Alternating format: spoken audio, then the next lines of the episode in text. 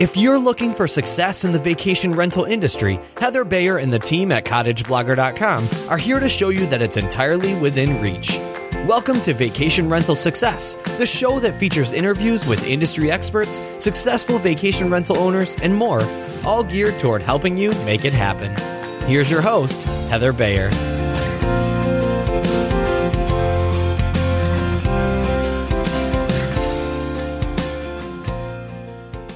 Well, hello again, and this is another episode of the Vacation Rental Success Podcast. I'm your host, Heather Bayer, and delighted to be back with you again. It's a it's a drizzly, misty, rainy day here in Ontario, which is a shame because we've um, we've we've got a lot of families in properties this week, and uh, unfortunately, they are all dealing with summer weather, which is just not like the summer weather we're expecting this year. But, uh, you know, this Saturday, this past Saturday, was the best changeover day we have had in probably 10 years. We always expect on a Saturday at 4, 4 p.m., as we've got 130, 140 families going into properties, that the phone's going to start ringing dot on 4 o'clock. And it will be things like I've just got to the cottage and the canoe seat is damaged, or I've just got to the cottage and I can't get in. My the code that I'm using is is not letting me into the door. Or as we had a couple of weeks ago, we're on our way to the cottage, but we haven't got any directions because they'd totally forgotten to take the directions with them and they had no idea where they were going. I, I, I don't understand that one. I really don't understand how people can actually load their family in the car, load absolutely everything in the car, head off in the general direction of where they think they're meant to be, and then decide after an hour and a half or so that perhaps they ought to contact somebody and see if they're going in the right direction. And it was good with this family that they were, they were in the right direction. But we've had incidences before, and I think I might have mentioned it on a previous podcast, where people have contacted us or, or have or, or have actually turned up at our office door um, thinking that the office address was the address of the property they were renting. And then finding they've got to go turn around and go another five hours in a different direction. But you know, that's just the nature of the uh, that's just the nature of our day-to-day working experience over the summer. So hey, my guest today, my guest today is Eric Moeller. And you may or may not have heard of Eric, but you will over the ne- over the course of the next few weeks and months, I am sure Eric is going to be pretty much a household name in the vacation rental world because Eric is the host of the Airbnb Mastery Summit, which is going to be launched on August the 11th. And it is a collection of some of the leading lights of the vacation rental business who are who Eric has interviewed and are talking about all sorts of different things about investing in vacation rentals, about managing them, about the whole Airbnb experience. And I wanted to, I, I, I'm, I'm on the Airbnb Mastery Summit, which I'm delighted about. And Eric and I did an interview a couple of weeks ago. We recorded that interview where I was talking about really beyond Airbnb. Uh, it was more about how your guests actually feel, what it is, because we often talk about all those other strategies about marketing and about investing and forgetting that the people that are the most important are our guests. So that's what I wanted to talk about on the summit. Um, so if you do attend the Airbnb Mastery Summit, which is in fact it's not a it's not a face to face session. It's it, that they are recorded interviews that will be available online, and I'll tell you at the end of this episode where you can go and get all this information. I wanted to talk to Eric to find out a little bit more about him, uh, where he has come from. I mean, he's an investor. Uh, he has renovated, flipped properties, and then moved on to renovating properties to create uh, Airbnb style. Well, you know, when I say Airbnb style, I'm not sure what I mean by that. He's renovated properties to actually create vacation rentals out of them. I'm sort of falling into this trap of Airbnb everything and probably should not be doing that because it's sort of diluting what we know as our vacation rental business or our vacation rental industry. So I have slapped myself on the wrist for that one. But, uh, it's a it's a great discussion I'm having with Eric about his background in um, property investment because it's so interesting how people are still investing, able to invest in properties, able to buy distressed homes, renovate them, create vacation rentals out of them, and achieve positive cash flows. We'll be talking about the sorts of features he feels that should be in these these homes. We're going to be talking about regions and areas that may or may not be saturated. You know, how do you know when a market's oversaturated? And then I'm asking him about the key advice he would give to a would be investor. And finally, we're going to be talking about his businesses. He has a company called Hometel Tonight, and he's going to tell you about that. And then we're going to wrap up with talking about the Airbnb Mastery Summit what it's all about, and what's in store for those tuning in. So, without further ado, let's move on over to the interview with Eric.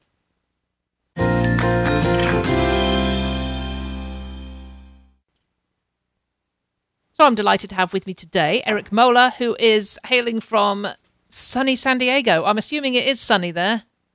Uh, it's very sunny, very sunny. I'm happy to be here. Thanks for having me, Heather. Well, welcome, welcome. It's uh, it's great to talk to you again because we uh, we have talked just recently when yeah. when we recorded my session for your Airbnb Mastery Summit, which we are going to talk about a bit later on in this conversation, and I'm looking of forward to that. But uh, but really, you know, having having talked to you the other day, I thought you are such an interesting person and I would like to get to know you a little bit more and uh, share.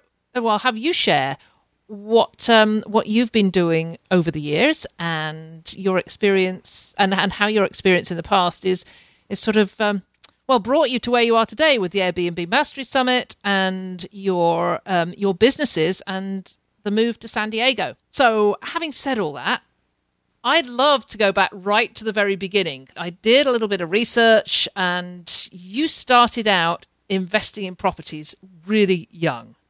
Mm-hmm. Give us the the sort of potted history of Eric Moeller from age 19 to now. Sure, sure, yeah, of course. Um, yeah, so luckily I was introduced to um, real estate at, at, while I was in high school. So I had this really, really awesome teacher named Frank, who I'm still uh, still in contact with, who uh, gave me my first book that I've ever read outside of any school assignments, uh, called Rich Dad Poor Dad by Robert Kiyosaki. And uh, I was 17 when I read that book and completely changed my life. I knew from that moment that I wanted to get into real estate. I've always had an interest in real estate, always had interest in architecture and and um, uh, I grew up in a construction family, so I was always working on properties with my father and my uncle um, ever since I was a little kid. So I had some construction background. Uh, long story short, graduated high school uh, with the intention of getting into real estate, and this was during the um, the good old days when banks were giving out money to pretty much anybody. And uh, it took me a couple of years to really learn uh, learn the business. I worked for a uh, high end um, real estate investor in New Jersey for a couple of years out of high school who kind of showed me the ropes of how to finance properties by using other people's money and credit. And then, of course, I had the construction background uh, that uh, my father taught me throughout my, you know, my upbringing. So, uh, so yeah, at, at age uh, 19, I figured out how to leverage my father's credit, uh, which, looking back, wasn't the greatest idea. Um, but figured out how to leverage his credit, get 100% financing through a local bank, and we purchased a um, my first flip at 19. And I moved into the basement. We renovated the entire home, flipped it, made some money, and uh, we put that right into two vacation rentals, and uh, that was the start of my investment career. I hadn't realized that you'd started out with vacation rentals after the first flip. Yeah, yeah. So right after the first flip, we, um, when I say we, I mean me and my father, because I was able to convince him to uh, continue to leverage his credit and get a little bit more involved with me on on deals. And uh, at that time, I was mentoring underneath a very large investor who was doing quite a bit of brand new construction vacation rentals in, up and down the shore markets of New Jersey. And um, yeah, so we we made some money on the flip and we dumped it right into two vacation rentals, uh, high end condos right on the water, and we started renting it out during the whole VRBO and HomeAway craze. It was way before Airbnb was popular, mm-hmm. and um, th- those were the days that I was meeting guests on the side of the highway who were giving me cash, you know, to rent out my apartment for for the week or my condo for the week. Uh, but yeah, so I did that for a couple of years, and then unfortunately, the market crashed uh, in 2008, and uh, you know everything that we had purchased uh, went upside down about 50 percent of its value. We lost that, and then that just goes into a whole another story of how I got how I stayed in real estate and continued to trek along, and years later developed a uh, a real estate investment and development company uh, that I sold in 2015. So that was that was New Jersey. That was East Coast. You're now on the West yep. Coast. Uh-huh. I am. What what got you moving right the way across the country and setting up home in San Diego? Yeah, of course. So uh, in 2015, I was I was getting to a point where my development company was growing very very fast. We were buying and developing a lot of residential homes throughout New Jersey, and uh, it just got to a point where I wasn't having fun with the industry anymore. I wasn't confident with the markets anymore. Um, and it just, I, I, needed to shake up my life a little bit. And uh, uh, so I sold my interest uh, in my company to my partners at the time. And uh, I jumped on the road for a few months just traveling using exclusively Airbnb.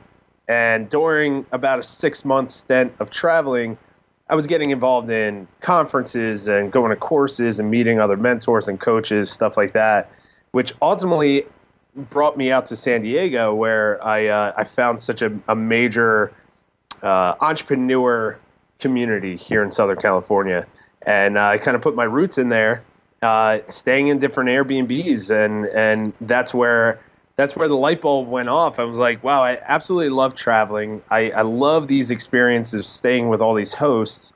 And then I met a host that was actually making a ton of money by renting out multiple uh, parts of her house. And she that's what she was doing full time. And uh, the light bulb went off. I'm like, I need to merge the Airbnb world that I absolutely love with my passion and skill set of real estate investing. And uh, that's how I got into Airbnb full time and it's been about a year, little over a year now. So, so where are you now in terms of of, of the properties that you currently have? Yeah, so we have. Um, so my company is called Hometel, and we we've pivoted a handful of times. Um, so when we first started doing this, I was focused strictly on leasing properties, so partnering with landlords. We would lease their vacancies, stage them, and then professionally run an Airbnb. Mm-hmm. And we had six properties down in Mexico and about 10 properties here in San Diego. Uh, just over the last couple of months, I got uh, out of the Mexico deals just because logistical was too many too many challenges for what I wanted to do, and we pivoted into the luxury management field of right. Airbnb. Mm-hmm. So so now what we're doing here in San Diego is focusing on large luxury homes um, and creating a full turnkey management service for for those homeowners. And uh, so we still rent out properties. We're still partnering with with large landlords and renting out you know their vacancies. Uh, but our main focus, our main um, course of business right now is in the luxury management field. Yeah, interesting because you know it's only a year or two ago that you wouldn't link mm-hmm. the term Airbnb with luxury property management. Right, right. Um, but it all seems to be taking taking a number of different turns at the moment, and I think we're all fascinated as to you know how where, where this market is going, and we'll probably come back to that a bit later on. But I, sure. I just want to uh, to backtrack a bit, and you know, with all the experience you've had in investment, in renovation, in construction, um, you know, after after 2008, I think it was if if you were getting into the market then there were foreclosures there were short sales mm-hmm. there was a lot um, available for for people to to pick up and start with. But what about now? Is it still possible to buy a distressed home? Are they still out there? Uh, is it possible to do that, renovate it, post it on Airbnb, and achieve a positive cash flow? hundred percent. Yeah. So so it depends on, of course, it depends on what market you're in, and depends on exactly what you're looking to do with these investments. Now, I was running a, an investment company and we were doing you know millions of dollars worth of real estate. And i just i just did not have the faith in the market that we're going to continue to rise and rise and rise.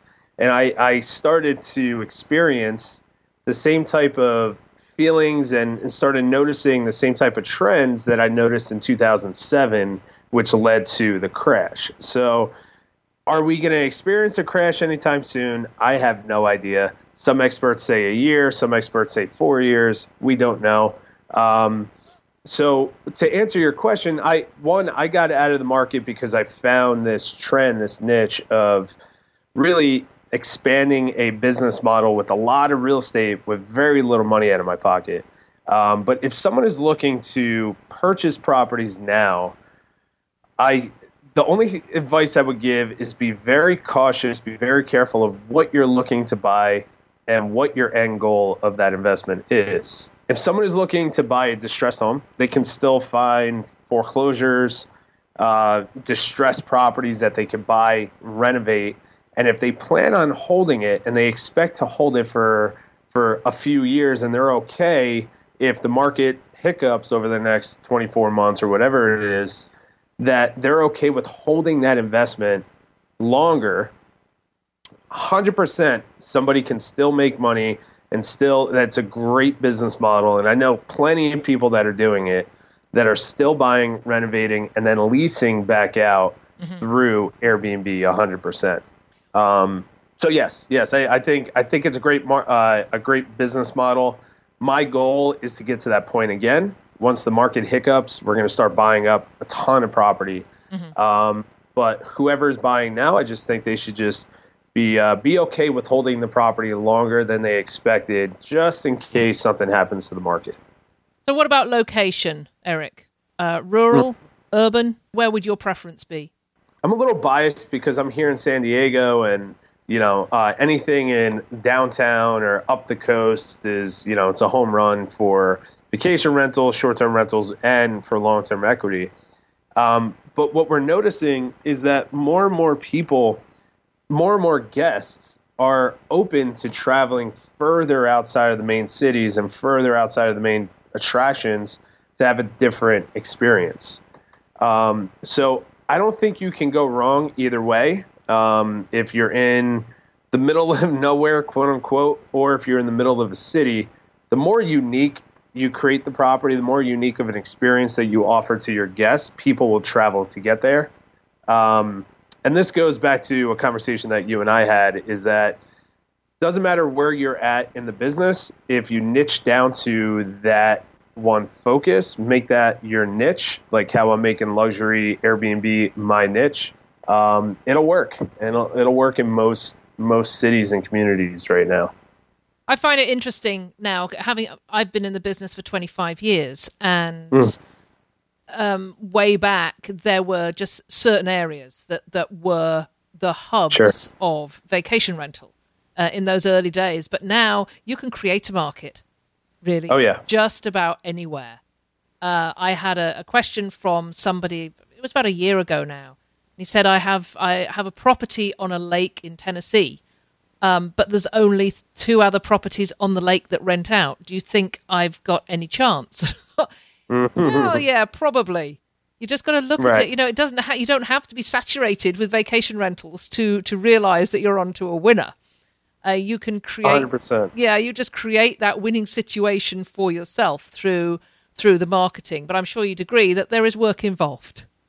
Oh, there's always work involved, and uh, yeah, you have to be creative. You you have to you have to understand that this is such a growing trend and niche right now in short-term rentals that you know every single day there's going to be more and more listings coming on board. So you have to be creative. You have to be aggressive, and you have to work mm-hmm. to build your brand.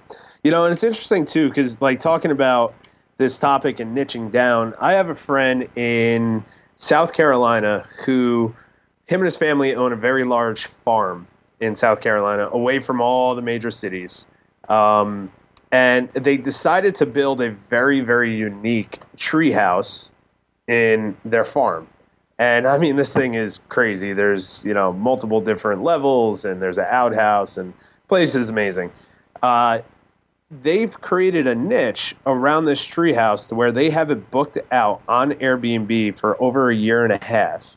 So you can't get another booking for for another year and a half in that property. And now it's so successful that they're building tree houses all throughout South and North Carolina. They're popping up everywhere and they're you would never think that people would want to travel two hours into South Carolina away from the main cities to, to stay in a tree, but it's working. Um, and he was, you know, not only did he have a niche, but he also niched down on his marketing and his branding and everything mm-hmm. else that came along with it. So pretty much anything is possible nowadays in short-term rentals. Well, I think if anybody's you know looking at this and and does not want to invest in property, then that idea of you know treehouse, yurt, uh, yep. airstream, it it, mm-hmm. it, could be anything that's going to accommodate people appears to um, to be marketable. Right. Yeah. Right. Interesting. So, you know, Airbnb was was started out as as an as an urban model and now I mean I know up here in Ontario we're we are up here in the boonies of Ontario and Airbnb are reaching its tentacles out to us and I you know Airbnb has become the verb in in our communities yep. up here whereas you know 2 or 3 years ago nobody had heard of it.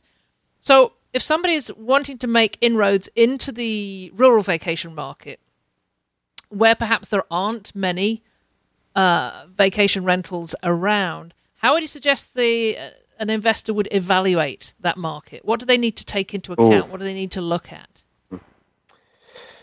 Yeah, so that's I I always say, you know, regardless if you're leasing a property, buying it, whatever it is, you're you obviously start with the competition and it, regardless if you have one or two people that that are in your market that are competitors quote unquote competitors to your listing or you have a hundred there's data out there. And the more and more this niche grows the more the ecosystem around airbnb and short-term rentals grow. So i i'm a every single real estate investor is a data driven decision maker. Um, and I always base everything off of the data I can get my hands on. So regardless if it's in the middle of the city or in the middle of Tennessee uh, on a lake somewhere, there's data out there.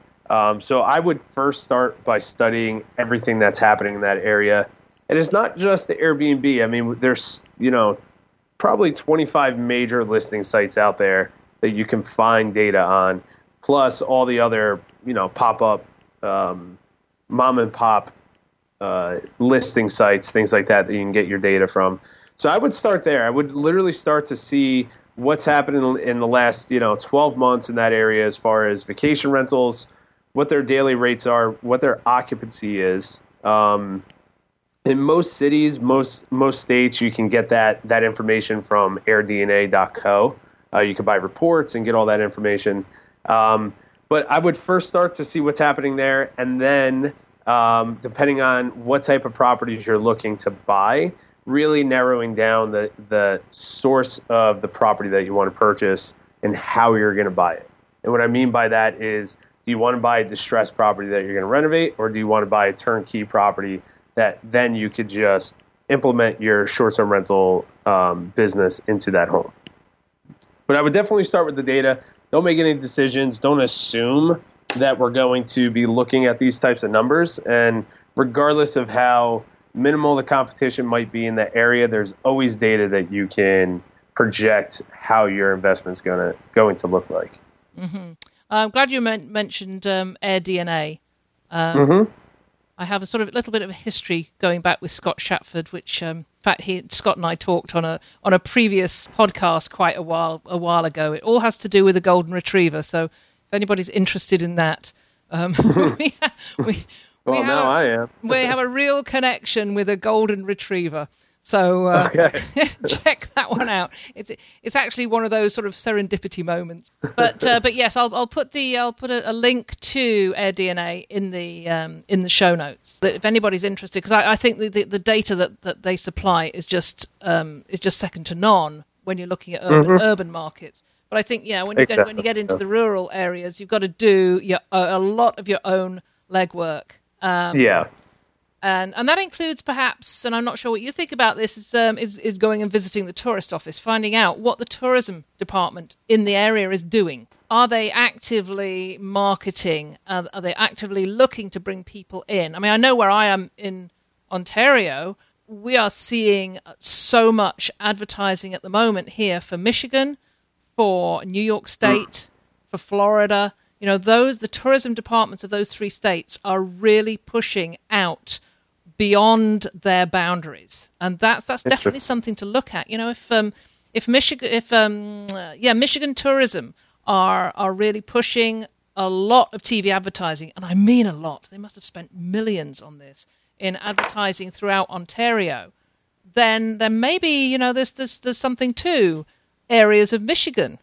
If you hadn't thought about that, there's you know some amazing areas around the lakes in Michigan so, so that's definitely you know so, some, when, I've been looking at properties and in, in, areas to invest in, um, the tourism departments are, you know, one of my first ports of call too. So when when you're saying that you're you look at look at the competition, obviously look at what's uh, what's attracting people. What what sort of features do you think should be in a home? Are there common features to every every property? do you think that are, are really really important, or you know am I, am I being too too generalized here? And and each property has its sort of niche of features. Hmm. Yeah. So I think it's a it's a little bit of both. Um, so I think I think where guests are at now is that they expect certain features in every home. They in most home, I should say, depending on the experience and and what they're going to the properties for. But just using my homes, for example, here in San Diego, my guests, you know, they expect an easy check-in. They expect you know technology to be introduced to the home. So for every home, we go above and beyond with the technology of smart locks, you know, for easy check-in, um, digital welcome packets, so they understand how to use the house and, and really get adjusted very, very quickly. Um, you know, to small features like Bluetooth speakers in every single home. You know, so we want to kind of give them everything that they need to, so they can adapt and feel at home in the property very, very quickly. Now, I'm a, also on top of that, I'm a very big believer of customizing every single home um, as a an experience within itself. So every single property I have is uniquely designed and has different types of features. My shore properties, my properties that are in the beach towns here in San Diego, you know, they they each have um, surfboards and skateboards and and beach equipment, things like that, to where guests can literally just grab it and go, and they absolutely love that. They love the fact, like, oh, I didn't, I wasn't even thinking about surfing, but here's a surfboard, I'm going to go try it, you know. Um, so we go a little bit above and beyond, and we also tie in the local elements to those units as well. So if it's in more of a younger you know, younger area will tailor to those. And I think you and I have had this conversation a couple of times. I was um, I was just thinking exactly the same thing. You know, this is going into the realms yeah. of, of, of, personas, which is what we were we were talking about last week. Yeah, yeah, exactly, exactly. And it's uh, they're just so important. I, I think it's so important to customize each little each unit to um, to their local um, environment, if you will, mm-hmm. and then focus on the features that that could go above and beyond to make an experience for the guests. Because guests remember all the small things. You know, I have one property uh, in Escondido. It's a it's a luxury custom design home, and the owners, I'm I'm the manager there. The owners are art collectors from they collect art from all around the world, and every little thing is custom, like all the way down to the guest book where someone will write their experience of the home. The book was handmade in India and it was sewn in with little beads and all this stuff, and you could just feel that it. You, the owners thought of that as an experience for the guests, and the guests absolutely love it. So, I think there should be standards to wrap all this up. I think there should be standards with certain amenities like easy check-in and you know above and beyond with with making them feel at home, but also going that extra step to customize it based off of the local environment. Yeah, so that, so there's a consistency across all the properties that that you mm-hmm. you own, you manage, and and that's what you're suggesting that people do is have this this this consistency really of, of high standards to meet those those newer guest expectations. Right. Right. Hundred yeah. percent. How do you know if a market's oversaturated? I'm sort of flipping back to this investment now. How you know when when you're looking at a market, how do you know if it's done?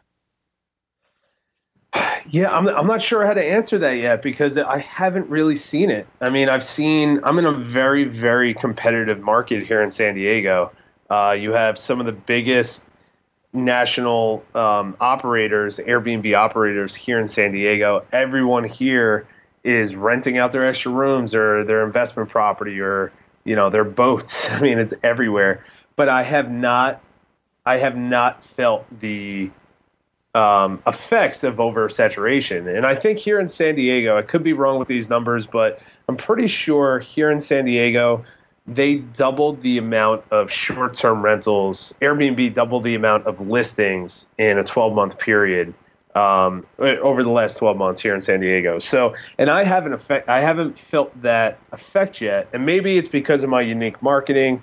Maybe it's because each home is custom designed and is an experience within itself uh, that I haven't experienced that yet. But I think that's that's going to be a challenge that we're going to see very very soon over the next 12 to 18 months in most major cities. So yeah, I'm not I'm not too sure how to answer that question yet. it's just something that came to mind. Somebody said to me the other day about um, Florida and Orlando. You know, isn't it saturated? Isn't Florida now oversaturated with however many 25,000 villas for rent. Right. Um, right. In in a, a, a very small area, basically. Mm-hmm. Um, mm-hmm. And then an answer came from somebody else. Well, no, because I've just bought one, and w- within within a few weeks, I've got eighty percent occupancy for the year. I guess it comes back to you know it comes back to location because there will never be a shortage of visitors to Orlando. Mm-hmm. Yeah, it's definitely a location, but also, and it's like any other market, any other business out there, when there is oversaturation or a lot of competition, it forces you to be unique and think outside the box. And yeah. that's exactly what the short term rental industry needs right now. It, and I mean, you've you've probably seen this over the last 25 years, but especially over the last, you know, 12 to 18 months. When I first got into this industry 100% uh, focused on Airbnb, the main aspect was to get urban one to two bedroom apartments or condos right in the center city, and that's those were renting like crazy. But now they're expanding into these luxury, large, large homes. Um, so, and I think that was due to oversaturation and just the market really growing. So, I'm not afraid of oversaturation. I think I think it'll become an issue when when you have you know, every single neighbor on the block is renting out their house or their room or something on Airbnb and short-term rentals. But I also think before we get to that that point, most cities and and governments will put some type of regulation into place to kind of restrict over over saturation in most markets. But I just don't think we're there yet. I think if you're unique and you have unique marketing and you create a true experience for guests, you're going to stand out and you'll have it you'll have your units booked yeah i'm glad i'm glad you mentioned regulations because uh, that's perhaps something to consider for anybody who's investing anywhere. Mm-hmm. Is to is to before you put your money down, make absolutely sure you know what the regulations and legislation is uh, Yep. as it affects uh, short-term rentals um, in in that area, because uh, and and not just what is already in place, but what might be pending. Right, right. And that's that's such a good point. And this is something I tell my consulting clients all the time is like if you're if you're really want to buy a home for short-term rentals, you don't buy the home for with projections of short-term rentals. You buy the home to make sure that it works in a traditional setting. Or if you're looking to buy a single family home or a six unit building, you buy that building based off of market rate rents. Because worst case scenario, if a city comes in and bans short-term rentals or prevents any um, anybody with a second home to rent out full, you know, 100% on short-term rentals, that business and that investment is going to go down the drain. But if you're buying, looked at this, said, okay, worst case scenario, I have a family that moves in here and pays me market rate rent. I can still make X amount of return. However, if I put my short term rental business in this, it's going to 10x my cap rate, 10x my ROI. That's the way I prefer to purchase right now. Unless you're buying in a city or a state like Arizona that completely supports it, uh, and it be, you know it's a it's a easier approach. But here in San Diego, we don't know what's happening with short-term rentals. They could ban it, they mm-hmm. can re- over-regulate it. We're not sure. But if I go out and buy a million-dollar home to rent out on Airbnb 100%, and that law comes into place and prevents me from doing that, now I have this property that long-term might not make sense for me to hold, and now, you know, I'm out of luck. Yeah, you make you make a really good point there. Um, because you never know when the laws are going to change. I mean, I Right. I remember looking at property in Sedona seven or eight years ago. At some point, it had changed from being freely freely open to rental to restricting it to thirty days or or more. And now Hmm. the law has, you know, it's flip flopped again. So now, as you say, Arizona's quite open and encourages it. And Right. S- Sedona fell back into that. So I'm, I'm back looking in Sedona again. Oh, okay. Great area. Oh, I love it. It is it is a beautiful area. Um, Yep. but you never know when that's going to go back the other way again. So I like your approach is always to to have it in mind that what would happen if the if if regulations are are put into force and you have to to change your model at some point. Yep, yep. And you ha- you have to be a smart investor. You know, smart investors they they buy for the long term approach. They they look at a piece of property and say, okay, that long term I can rent it out for X amount of dollars per month to a family. And with equity being added on top of that over the next five, ten years, I can make a X ROI on my investment. Mm-hmm. However, we have this investment tool, this extra tool that we have in our toolbox called short term rentals that we can utilize and maximize the usage of a property. So let's add that in there.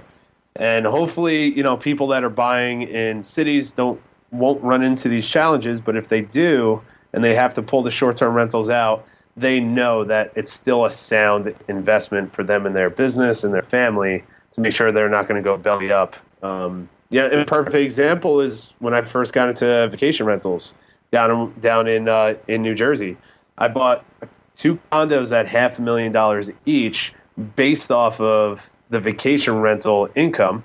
And once the market crashed, not only did I lose equity because of the market, but two, our our guests, the occupancy was pretty much cut in half because of the market condition and uh, I couldn't rent it out. I, I rented it out to a family, and I was still paying about two thousand dollars a month for my out of pocket for my uh, my mortgage. So I took the other approach, I wouldn't have been in that in that situation. Yeah, good good advice. So, um, this is some something that I've been through a couple of times over the past couple of years, and that's the sale of a vacation home, because that's it, it's challenging. We sort of live in this no man's land between residential and a commercial entity. You know, a, a residential realtor is not going to look at a short term vacation rental and and see that income as something to factor in to Yeah. the um, to to the the price they're going to put on it. On the other hand, a commercial realtor is not likely to look at it because it, it doesn't it doesn't meet all those standards of of a sort of residential rental in a commercial mm-hmm. environment. Mm-hmm. So what and and I've I, I went through through this on th- three separate occasions in selling properties and did all of them you know privately didn't involve realtors and think I lucked out all three times. Um, so what what should owners consider when they're planning when because I think they everybody has to plan the exit strategy.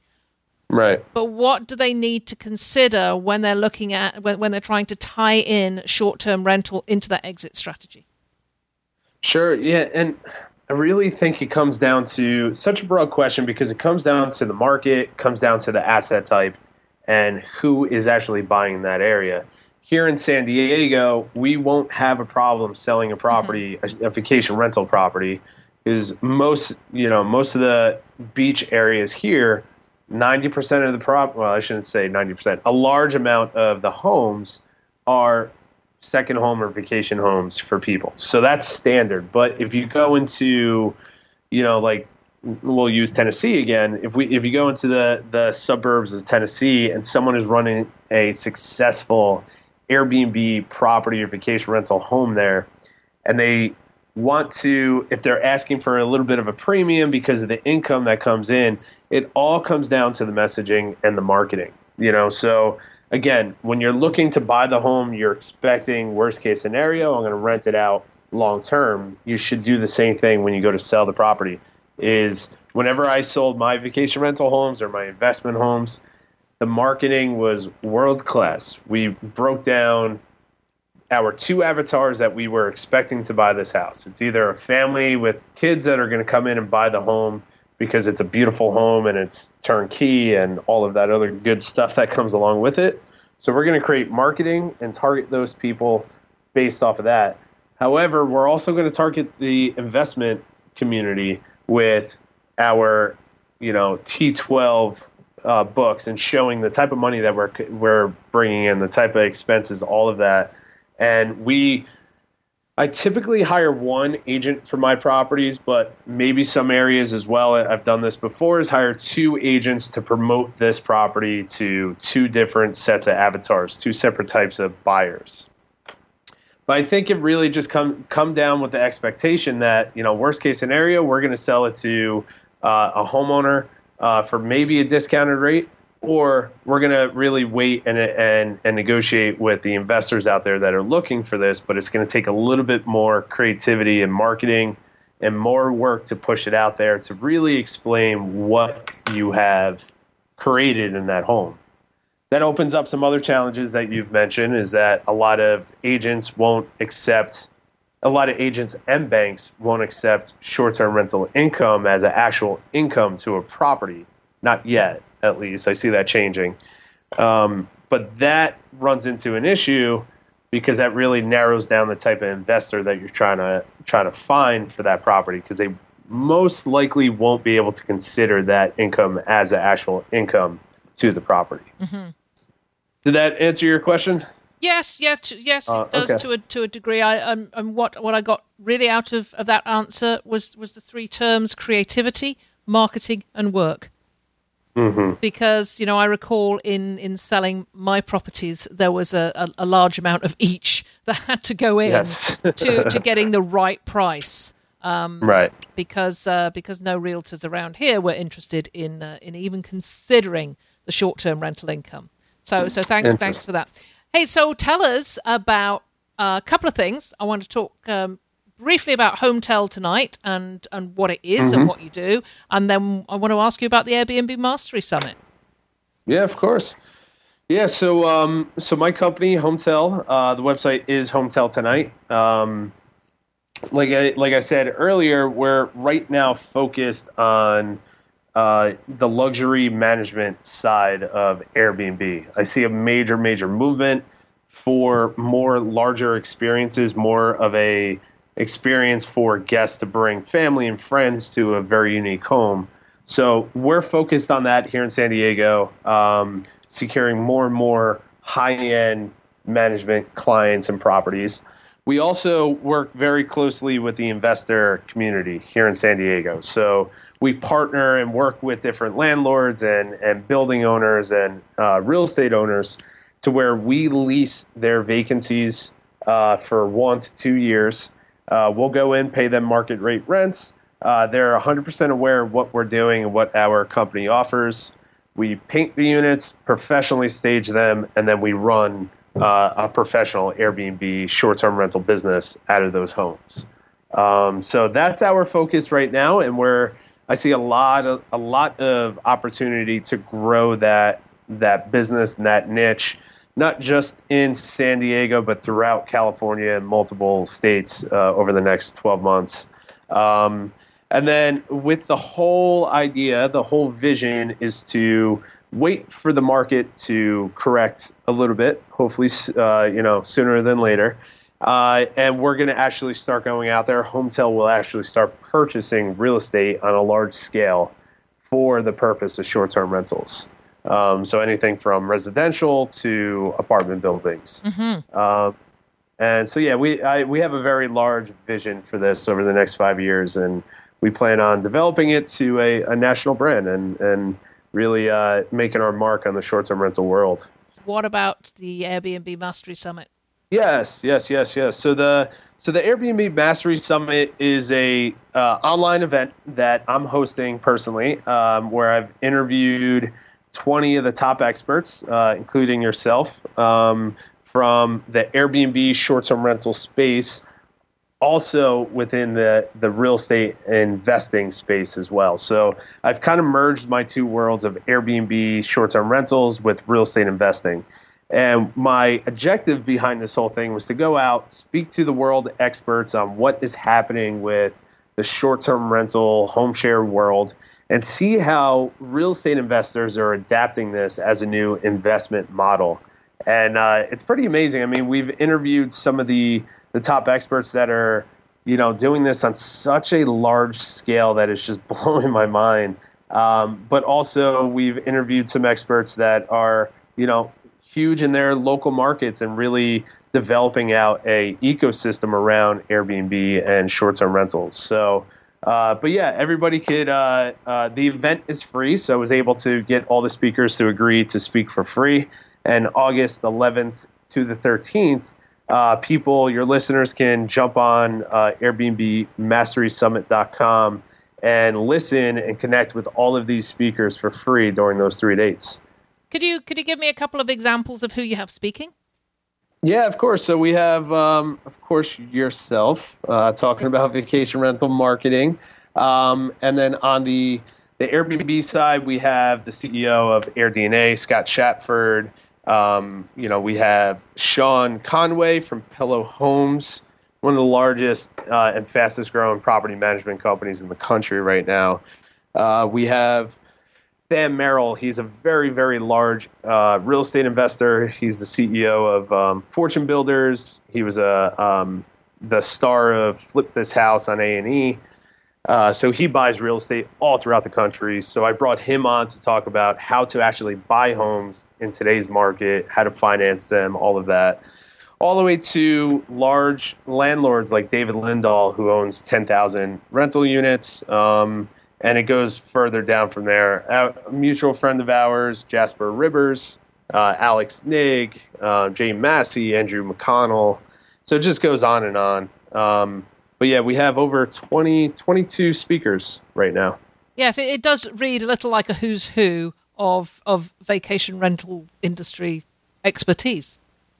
Yeah, yep. We, uh, my team and I, we went out there and we tried uh, connecting with the top players in this industry, and um, I feel we got most of them to commit to doing these interviews. And over the, the last few days, I, have interviewed everybody, and it's uh, the knowledge that they're bringing to the summit is unbelievable. And the, the thing that I love about the short term rental movement right now is that it's such a wide open industry that it's still in the still in the growing phases that even all of these experts that I brought on, they're opening up and actually giving real knowledge and experience from them actually building their businesses Mm-hmm. today. Like these are people that are actually doing it. So they didn't they didn't hold back at all. The the knowledge is the content is just unbelievable. I can't wait for it to go live. Well, I'm looking forward to, uh, to to to listening to it all as well. So so just recap again. What what are the dates? Sure, it's uh, August 11th through the 13th, so it's coming up, and uh, people can get a free ticket at AirbnbMasterySummit.com. And and what will happen after the 13th if somebody's not able to listen over those two days? Yeah, yeah, I appreciate you bringing that up. So during those uh, those three days, the event is live and free for everybody. If uh, they miss the event, or if somebody wants to literally buy all of the content, we do offer a uh, all access pass that people can purchase. I think right now we're selling it for 197, uh, but after the event, that's going to be um, um, the price is being shot up to 497, and that's for life people can go in there. They can buy da- buy and download all the audios, all the videos, and then we have bonuses upwards of two thousand dollars from different speakers and myself that thrown into the all access pass. So. Um, if anybody misses it or loves it so much that they want to keep everything themselves, they do have the ability to buy that uh, that all access pass. Okay, and that that's at airbnbmastery.com. Airbnb Mastery Summit. Airbnb mastery summit. airbnbmasterysummit.com. Okay, I'll put a link to that in the show notes. Uh, along Awesome. along with everything that. else we've talked about today. Um, Eric, it's been an absolute pleasure to to talk with you again, and and I will be uh, I'll, I'll be looking forward to the Mas- uh, Airbnb Mastery Summit on the 11th to 13th of August, and I hope we get to uh, to meet face to face at some point in the near future. Of course. Well, thank you for having me, Heather. That was great. Appreciate been- it. Yep, great. It's been a pleasure. Well, thank you, Eric, for joining me for that really enlightening discussion. I'm seeing so much more interest in investment in vacation rentals, and I don't think this is something that's going to quickly go away.